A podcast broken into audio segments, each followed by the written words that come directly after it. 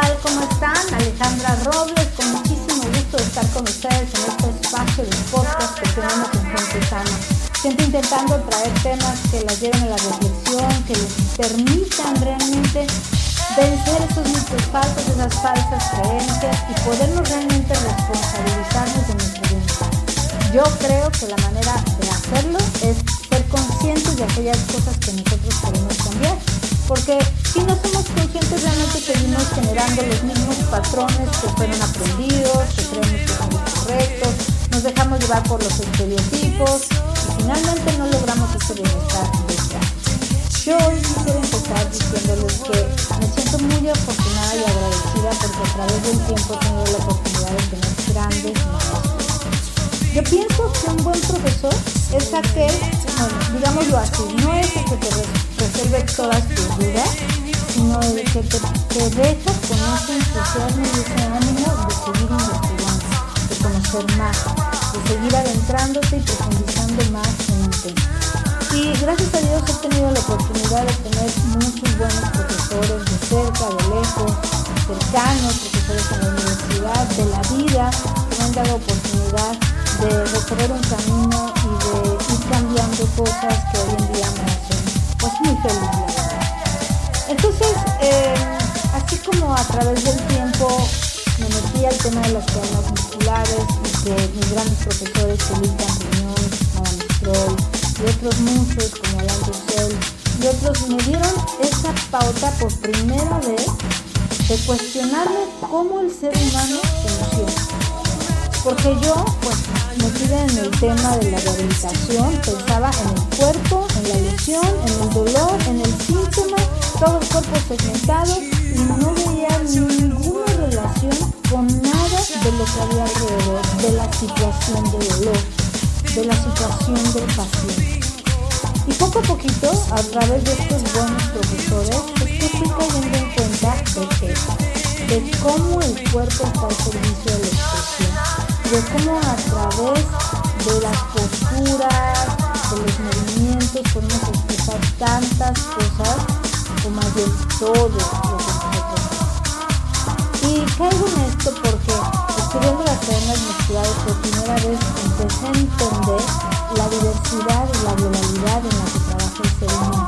Y cómo todos sus sistemas, todos sus entornos interactúan entre sí y fui poquito a poquito investigando, tratando de entender.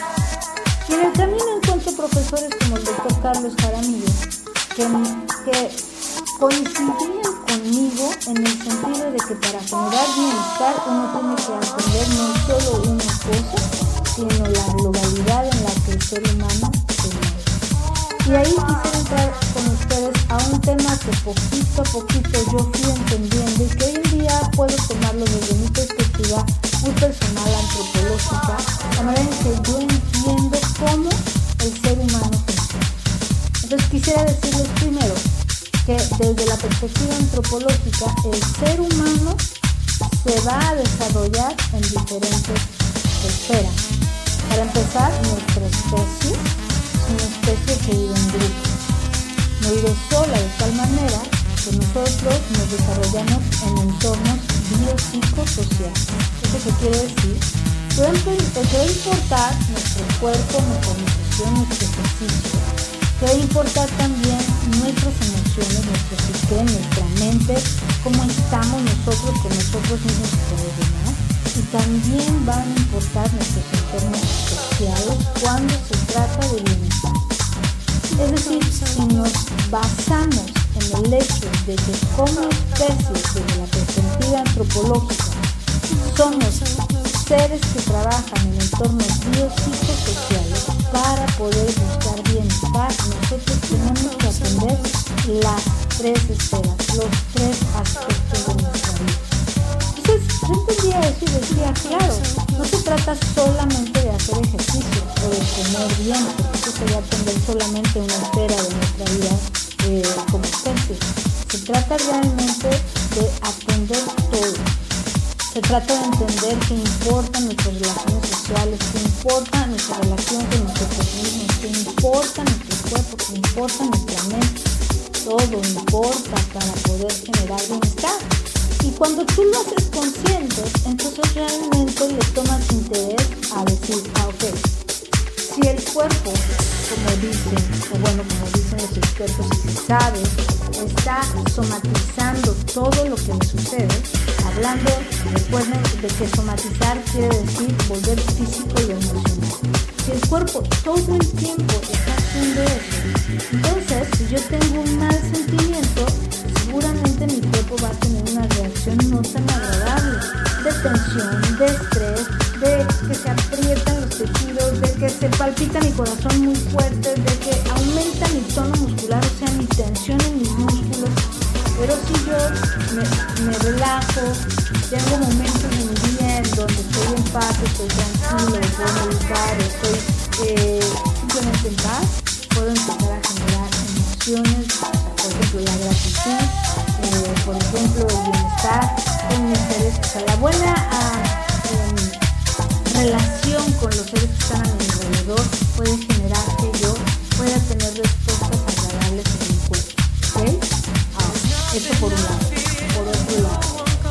parte de que como individuo, no como especie, como individuo somos mente, cuerpo y también tenemos que dedicar a construir a nuestro ser desde perspectivas.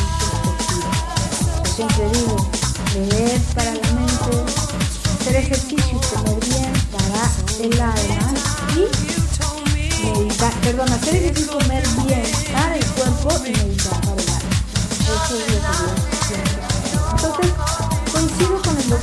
Carlos Jaramillo cuando habla de estos, de estos seis pilares del bienestar, porque tal cual coinciden con esa intención de atender muchos aspectos de mi vida para poder generar.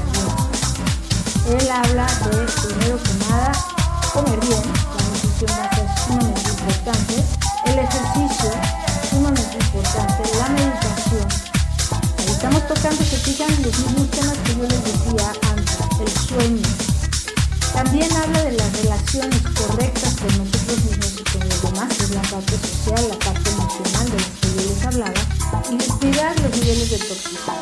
Ese yo creo que él lo agrega como parte de entender que vivimos una época del mundo, de la historia, de la humanidad, en donde estamos llenos, llenos, llenos de tóxicos. Lo que comemos, lo que nos usamos de maquillaje, los shampoos,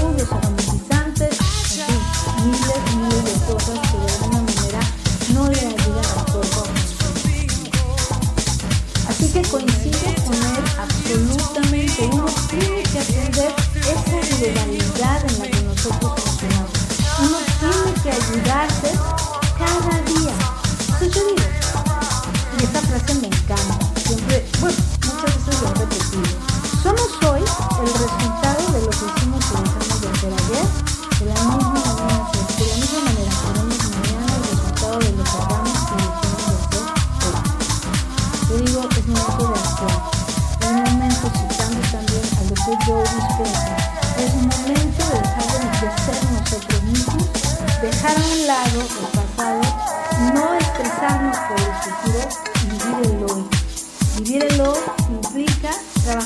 hoy, hacer hoy cosas que sumen y no que resten a nuestro bienestar. Comprometernos con nuestro bienestar, porque somos nosotros los responsables, somos generadores de la que queremos contar con demás. Basta de estar sometidos a estereotipos de salud que realmente van muy alejados de lo que es la realidad. Esos cuerpos muy marcados, esas personas que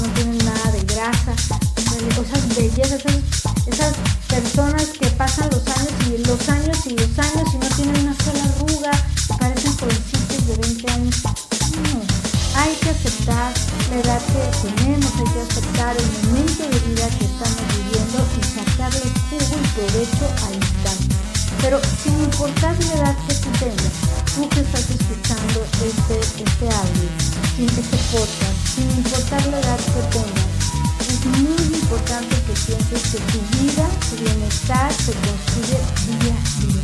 Tienes que no pensar en el mañana ni pensar en el pasado. Hoy, ¿qué puedo hacer para sumar a mi bienestar? Hoy, no te estreses en el mañana. Hoy, ay, sí, decir, dedicar un ratito a leer, dedicar un ratito a hacer ejercicio, organizar tu vida para decidir esa, decisión de comer correctamente, de elegir alimentos que me vayan a nutrir, de evitar, eh, voy a decir las cosas que no tienen nutrientes. Había una doctora, una doctora que yo quiero mucho, se llama María Gabriela Canzón, ella hace medicina funcional, medicina biológica, y ella el consejo que me daba para la alimentación de mi hijo era come cosas que se echen a perder.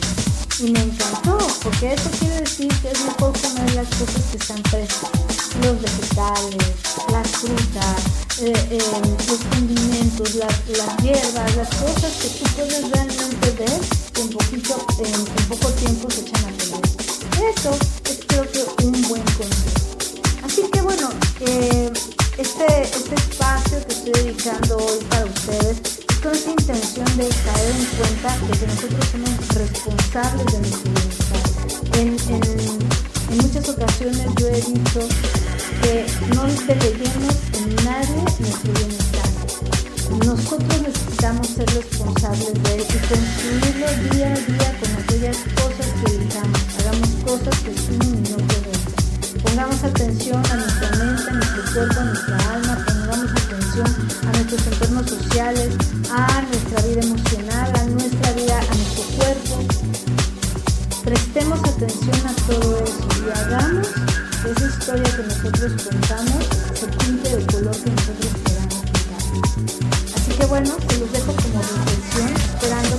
Esto que les estoy diciendo les deje ese ánimo de investigar, les, les deje ese ánimo de responsabilizarse por su bienestar, por seguir buscando, por seguir probando nuevas cosas, por, por evitar tapar el, el, dolor o tapar la disfunción dejando de hacer las cosas que siento que no puedo hacer o dejando o, o más bien tomando medicamentos que tapan el dolor o el síntoma que yo tengo. Tratemos de ponernos al escucha del cuerpo, hagamos esa conciencia, aprendamos a relacionarnos con nuestro cuerpo y construyamos día a día.